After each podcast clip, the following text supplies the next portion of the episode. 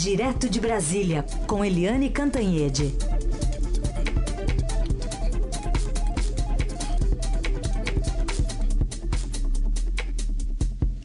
Eliane, bom dia. Bom dia, Carolina. Bom dia, ouvintes. Vamos falar sobre a agora oficial real candidatura do ex-presidente Lula, pelo menos publicada, né? Agora uma questão de tempo, o judiciário tem pressa e o PT quer empurrar com a barriga. Quem vai vencer, hein? Pois é, exatamente isso, porque a partir de hoje, com a publicação do registro é, no Diário Oficial é, da Justiça, enfim, agora está publicado, não é só um pedido de registro feito pelo PT é, há um registro oficial na Justiça Eleitoral da candidatura do ex-presidente Lula.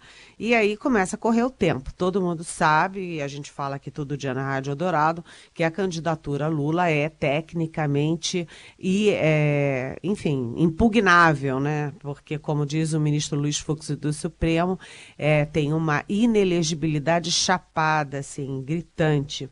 É, a Justiça quer resolver isso rapidamente. Até por isso, a Procuradora-Geral da República, Raquel Dodge, é, que já tinha entrado anteontem com pedido de impugnação da chapa, ontem entrou também com pedido para queimar etapas, mais ou menos isso, para correr contra o tempo, para evitar que essa, essa história da candidatura Lula, que é morta, é, continue ocupando espaço na mídia, ocupando espaço aqui na Rádio Eldorado, enfim, uhum. é, nos jornais e tal, e que chegue até o dia 31 de agosto, que é uma data muito importante, por quê? Porque em 31 de agosto começam as propagandas eleitorais na televisão. E aí, eh, se for, se isso se esticar até o dia 31, isso significa que o Lula vai entrar na propaganda eleitoral do PT como candidato do partido. Até por isso, né, como você falou, você falou muito bem, né, que a Justiça Eleitoral é, tem pressa, mas o PT não tem pressa nenhuma. Exatamente por isso, porque o PT é, pelo menos a cúpula do PT, tá, tenta empurrar isso o máximo possível para dar tempo do Lula entrar na propaganda eleitoral, naquelas peças né, de propaganda no rádio, na televisão, nos programas do partido e tudo, a partir do dia 31. Então, tá aí uma queda de braço entre PT e Justiça para esticar o máximo possível isso. Enquanto isso, cadê o Fernando Haddad, cadê a Manuela Dávila? Né? O Fernando Haddad continua fantasiado de vice e a Manuela Dávila, que é a vice real, continua fantasiada de nada. Né? E eles vão fazer campanha sem a Manuela, na verdade, ser coisa nenhuma. É uma situação realmente esdrúxula, né, Carolina? Hum. Agora não é o que o PT queria, mas o ministro Luiz Roberto Barroso, que é o vice-presidente do TSE, vai ser mesmo relator do registro da candidatura do ex-presidente Lula, né? É o fim do embrólio? Como é que vai ficar isso? Olha, é, Carolina, isso está um embrólio mesmo, porque é, é, quatro é, dos pedidos de, de, impugnação da chapa estão com Admar Gonzaga, que é ministro do, do TSE. E uh, o pedido de registro e mais dois, uh, duas impugnações estão com o ministro Luiz Roberto Barroso, que é o ministro, um dos três ministros do Supremo Tribunal Federal que tem assento no TSE. Né? Uh, aí o PT viu que havia aí realmente uma incongruência. É, a impugnação está com um relator e aí o registro está com outro relator ficou realmente meio esdrúxulo. E aí o PT entrou com um pedido de esclarecimento, enfim, para resolver essa questão. Só que isso é dentro da estratégia de protelar a impugnação é, e o fim da candidatura Lula, porque, na verdade, o PT não tem muito para onde correr, porque o Admar Gonzaga ele já deixou claríssimo que é, é contra a ficha suja ser é, candidato, ele já praticamente antecipou o voto dele, e o ministro Luiz Roberto Barroso tem sido muito duro nas suas decisões é, em relação à Lava Jato, em relação à condenação em segunda instância, e também é um defensor, assim, é, várias vezes defendeu a questão da ficha limpa. Então, é, na verdade, é, no mérito, não adianta muito para o PT e para o Lula cair com, com Admar Gonzaga ou cair é, com com o Barroso. Isso é mais ou menos como é, se correr o bicho pega, se ficar o bicho come.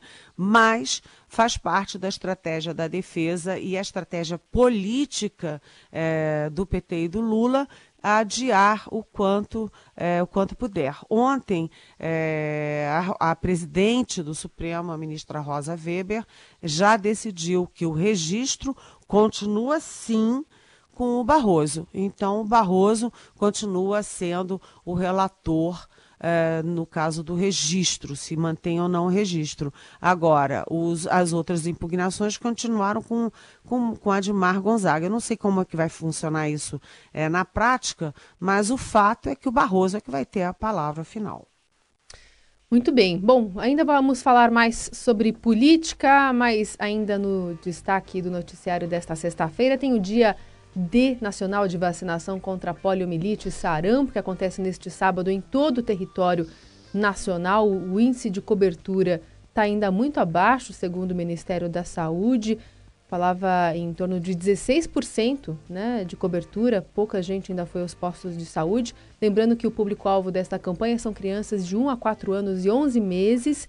A estratégia adotada nesta campanha é vacinação universal, ou seja, imunizar toda a população do público-alvo, independentemente da situação vacinal. Crianças com história de anafilaxia a dores anteriores da vacina contra a poliomielite ou sarampo, que tem alguma imunodeficiência né, adquirida, não estão autorizados a tomar a dose. Lembrando que a campanha nacional termina também no dia 31 de agosto, então sábado tem posto aberto aqui no estado de São Paulo. Vamos falar mais sobre política então. Já temos Pedro Venceslau na linha, repórter do Estadão, que acompanhou ontem o debate ao governo do estado de São Paulo. O que, que você destaca dessa cobertura? Pedro, bom dia. Bom dia, Carol. Bom dia a todos. Olha, o debate ontem, muito amarrado, muita gente na bancada, muitos candidatos participando, mas o ex-prefeito de São Paulo, João Dória, do PSDB, foi o principal alvo dos adversários no debate, foi o candidato mais acionado e protagonizou aí, ali alguns embates, sendo o principal deles com o candidato Luiz Marinho, do PT.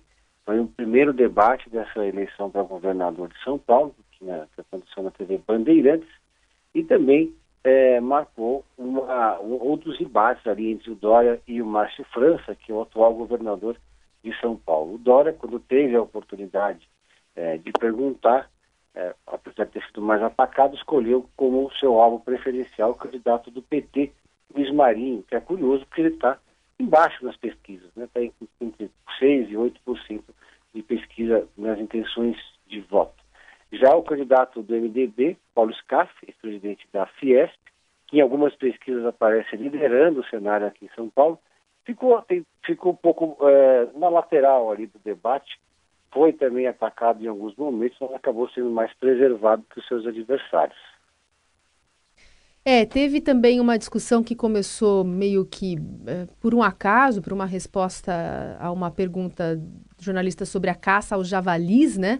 Não sei se dá para a gente categorizar como a nova ursal desse, desse debate, porque as pessoas estão comentando muito mais sobre esse aspecto específico que a caça do javali no estado de São Paulo e estão é, é, repercutindo muito mais isso do que é, um deserto de propostas nesse debate. Mas eu vou pensar aqui, Pedro, uma fala do governador Márcio França sobre o, o ex-prefeito de São Paulo, João Dória, respondendo justamente essa questão do javali, que terminou assim.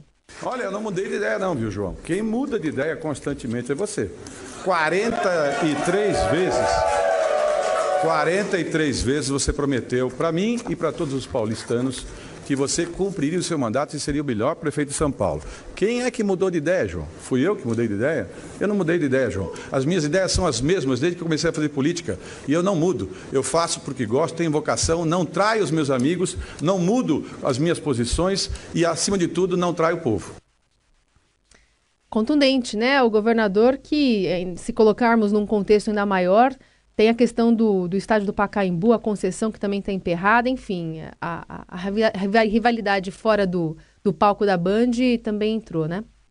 É, e nessa pergunta do Javali, é, o Márcio França, o governador, teve um, talvez o momento mais infeliz do debate, quando ele foi muito agressivo com o jornalista que fez a pergunta, foi. o Sandro Barbosa, dizer, o jornalista não tem nada a ver com isso, e ele atacou o jornalista no começo e no final da pergunta. Essa questão do javali, ela, ela é, apesar da, de excêntrica, ela é uma pergunta muito importante, porque é um caso aqui em São Paulo que, foi, que envolve aí o agronegócio, uma espécie de epidemia. O javali está fora de controle aqui em São Paulo, é um animal que destrói lavoura, é um animal que é bastante violento e, ninguém sabe direito como tratar dessa questão. Foi uma pergunta feita pelo jornalista. O João Dória aproveitou a pergunta para defender o agronegócio, ficou bem ali com o agronegócio, e o, e o Márcio França acabou respondendo dessa forma para o seu grande adversário, que é o, o, o, João Dória. Né? O Márcio França tenta é, desesperadamente sair, das, uh, decolar nas pesquisas de intenção de voto, trocou até de marqueteiro, saiu o Paulo de Tarso Santos, entrou Felipe Sotelo, como no futebol, né? Como você não decola, você troca o técnico, no caso ele trocou o marqueteiro, e é, tentando ali polarizar é, com, com, o João Dória. Que é, hoje na, em São Paulo a disputa está entre ali, nas cabeças das pesquisas, né? Está entre o João Dória e o Paulo Scassi, né?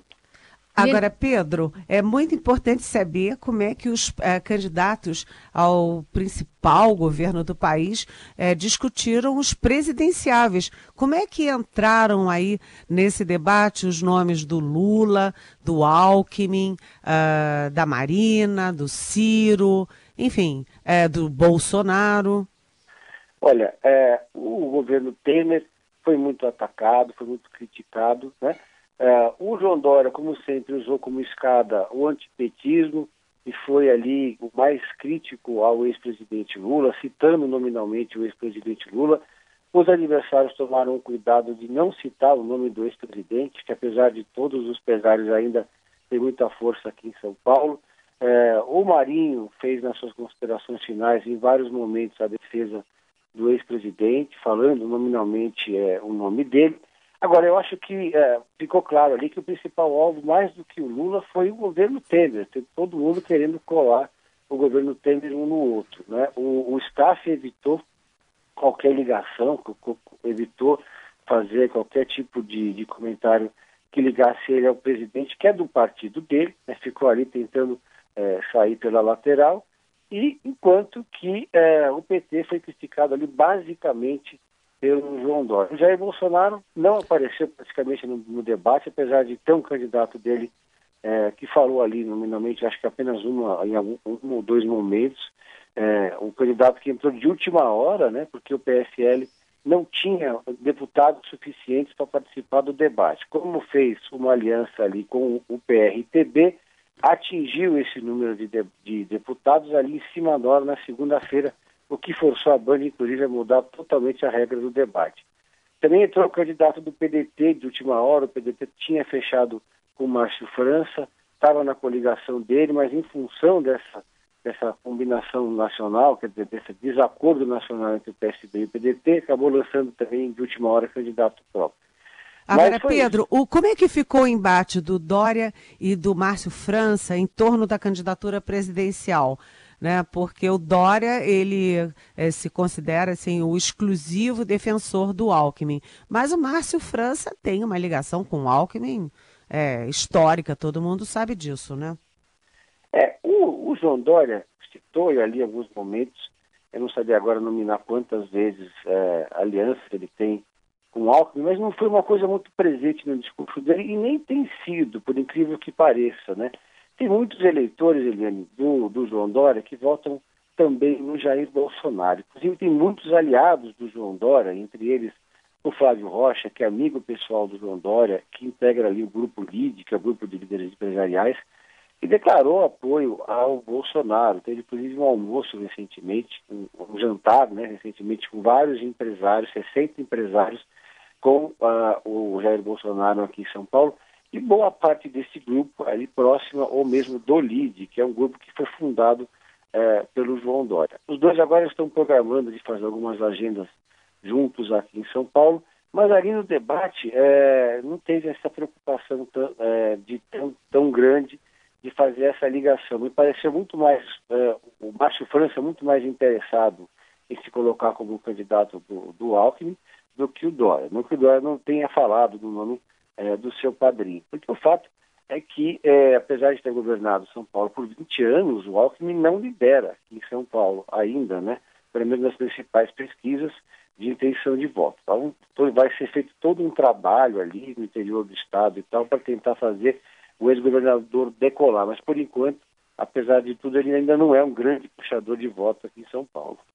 Pedro Venceslau, obrigada por conversar conosco aqui no Jornal Dourado, viu? Bom trabalho para você. Obrigado. Obrigada. Um abraço. Um abraço. Bom, lembrando que hoje também tem debate com os presidenciáveis na Rede TV, né? E a economia deve ser um destaque, né, entre os assuntos. Aliás, o ex-presidente do Banco Central, Gustavo Franco, hoje principal assessor econômico do Partido Novo, do candidato à presidência João Moedo, defendeu em sabatina promovida pelo Estadão e FGV a privatização do Banco do Brasil e criticou o modelo atual do FGTS e também do FAT, que considerou obsoletos. O economista defendeu que esses recursos sejam aplicados em ativos como ações, por exemplo, que variam conforme a variação do mercado financeiro. Agora, o ponto é, você já tem uma coisa parecida com o fundo de pensão, que é o FGTS, tem uma outra que é o FAT, tá? São mecanismos de poupança forçada, são mecanismos obsoletos, feitos na época do governo militar, com o propósito de extrair recursos das pessoas e levar para o setor público. Esse tipo de mecanismo acabou conceitualmente. É, é, é, não dá para continuar do jeito que está. Então, vamos utilizá-lo, o FGTS, quem sabe o FAT também, para reformar este setor tão importante da vida nacional, que é a, a Previdência. Gustavo Franco, que defendeu também a privatização de grande parte das estatais, inclusive de bancos como o do Brasil. Do ponto de vista do princípio, gostaríamos de não ter nenhuma. Nenhuma é estratégica nem essencial o suficiente para justificar que o governo é, fique com ela. O Banco do Brasil é outro que está, no meu modo de ver, totalmente pronto para privatizar e acho que seria interessante que fosse por diluição, minha opinião, porque aí teríamos um primeiro banco comercial corporação, no modelo aí mercado de capitais hemisfério norte, é, e que do dia para a noite se tornaria um competidor importante dos outros bancos de varejo, bancos comerciais de varejo privados. É, lembrando que o Estadão e o Instituto Brasileiro de Economia da FGV promovem sabatinas né, com os profissionais responsáveis pela elaboração dos programas econômicos dos principais candidatos à presidência nas eleições de 2018 e o próximo encontro será com o Márcio Postman, que é da campanha de Lula Haddad no dia 23 de agosto. Agora, é, esse problema é um problema concreto, que a gente vai falar agora, é sobre desemprego. A previsão otimista do fim do ano passado de que o desemprego cairia em 2018 não se confirmou e o tema será um dos desafios mais urgentes a ser enfrentado pelo próximo presidente da República, porque o IBGE ontem colocou um nível recorde aí com um grande desafio pela frente. São 27 milhões de brasileiros afetados, Eliane. É, é, é, eu acho impressionante porque nos debates é, você sempre vê a estratégia da pegadinha. Quem é que vai é, botar a casca de banana para o outro cair é, e tal, mas a, a grande questão é, nacional hoje, é, você tem várias, né? Educação, saúde violência, mas a grande questão, a principal questão hoje é como recuperar os empregos. Como você disse, Carolina, a previsão de crescimento econômico era de 3% é, para 2018. É, o presidente Michel Temer estava muito animado de chegar nessa altura é, do ano, agosto, já com os empregos voltando assim em enxurrada, e nada disso aconteceu. A previsão de crescimento é, vem recuando, recuando, já está até menos que 1,5% para esse ano, e sem crescimento não tem geração de empregos. Além disso, a própria eleição presidencial ela cria insegurança é, em quem investe e quem é, gera emprego. Quer dizer, o empresário, o comerciante, eles têm, põem um pé atrás, um pé no freio na hora de contratar, porque não sabe quem vai assumir. Vai que assume alguém que nunca gerenciou nada, que foi um mal político, que não tem articulação nenhuma no Congresso, os empregos não vão aparecer, nem a economia vai é, aquecer. É, esses dados que foram divulgados ontem são aterrorizantes, porque você falou em 27 milhões, né? A gente decupando isso dá é, 3,2 milhões que há dois anos procuram empregos e não têm sucesso. Estão há dois anos insistindo em fila, batendo em porta, mandando currículo sem sucesso. Tem 4,8 milhões de desalentados. São aqueles que procuraram, procuraram, procuraram e desistiram, jogaram a toalha porque cansaram de bater na porta e baterem a porta na cara deles.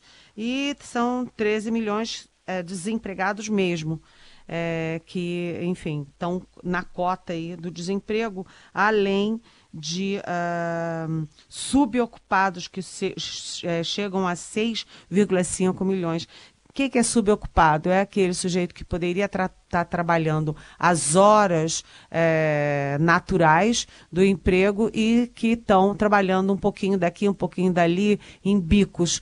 Então, são 27 milhões de pessoas, o que significa 27 milhões de famílias é, aí na Rua da Amargura, porque a falta de emprego, de renda, é, você fala 27 milhões, é terrível. Aí você pensa, 10 milhões é terrível, 1 milhão é terrível. É, tudo isso é terrível, mas uma família desempregada, com pai de família desempregado, é uma situação muito dramática do ponto de vista é, de sobrevivência e até psicológico. Então, é preciso que os debates foquem muito em como fazer o país crescer, em como recuperar a confiança é, do investidor, do próprio brasileiro e como botar as famílias na situação natural de ter emprego e renda. Muito bem. Aliás, nesse contexto, já convido aqui o nosso ouvinte a participar, mandando perguntas para Eliane. Tem um que enviou em áudio. Vamos ouvi-lo. É, bom dia. Meu nome é Edson. Eu gostaria de perguntar para a Eliane até porque eu quero votar certo. Votar certo é votar em qual candidato? Ela pode ajudar a gente? Oi, Edson. Com critérios, Olha, talvez, né, Eliane? É, a gente não, jornalista não, não faz campanha e não cita um candidato é, especificamente, mas eu posso te dar algumas dicas. Ouça o que os candidatos dizem, né? Veja o passado dos candidatos. Então você pode perguntar, eu estava falando de emprego, né? Você precisa aquecer a economia para gerar emprego. Então você vê quem é que já foi é, administrador. Quem é que administrou bem na, na, na, vida privada ou no serviço público? Quem já foi é, governador, prefeito? Quem foi é, é, gerente de uma grande empresa, foi é, um dono bem sucedido de um, de um negócio importante e que sabe administrar principalmente sabe administrar uma crise. Essa é uma boa questão. Outra coisa, é, olhe sempre o passado do candidato. É, lembra o Fernando Collor em 1989? O caçador de Marajás. Ele surgiu do nada, um homem bonito, forte, bem falante, e aí, ah, eu vou fazer, eu vou fazer. Veja o que, que o Collor tinha feito. Qual foi a juventude do Collor? Qual foi a adolescência do Collor? Qual foi a maturidade do Collor? O que, que o Collor já tinha feito na vida? Ninguém se preocupou em olhar o passado foi acreditar nas promessas do futuro. Então, olhe o passado, olhe o presente e não se convença só com as promessas de futuro. Tem uma pergunta aqui, bem humorada, da Marta, que chega da Zona Leste de São Paulo. Ela quer saber o seguinte: Cunha quer pagar a saída da cadeia com dinheiro da Suíça? É isso mesmo, produção? Pergunta Eliane. Oi, Marta. Você sabe que quando eu ouvi essa história ontem, eu disse: não é possível. Bati numa bochecha, bati na outra e disse: a cara de pau não tem limite, né? O cara jurou que não tinha contas no exterior. Aliás, ele foi caçado da Câmara é, como deputado, ele sofreu aquele processo todo na Câmara como deputado por mentir é, oficialmente, porque ele jurou que não tinha conta na Suíça e depois a Suíça veio e tinha a conta, o nome da conta, quem sacou, quanto depositou, enfim, o extrato completinho. E agora, depois de dizer anos que ele não tem conta na Suíça, ele reivindica tirar dinheiro da Suíça para pagar é, a fiança. Enfim, é uma coisa assim, de uma cara de pau que só o Eduardo Cunha teria. Ou será que é só ele, hein, Marta? Ou será que tem muito cara de pau por aí, hein? É, esse é o grande desafio aí até do, do nosso outro ouvinte, né? De distinguir o, o, o joio do trigo. Uma tarefa, uma missão importante agora para outubro. Eliane Cantanhede, obrigada por mais uma participação essa semana. Voltamos a nos falar na segunda. Um ótimo fim de semana. Bom fim de semana. Beijão.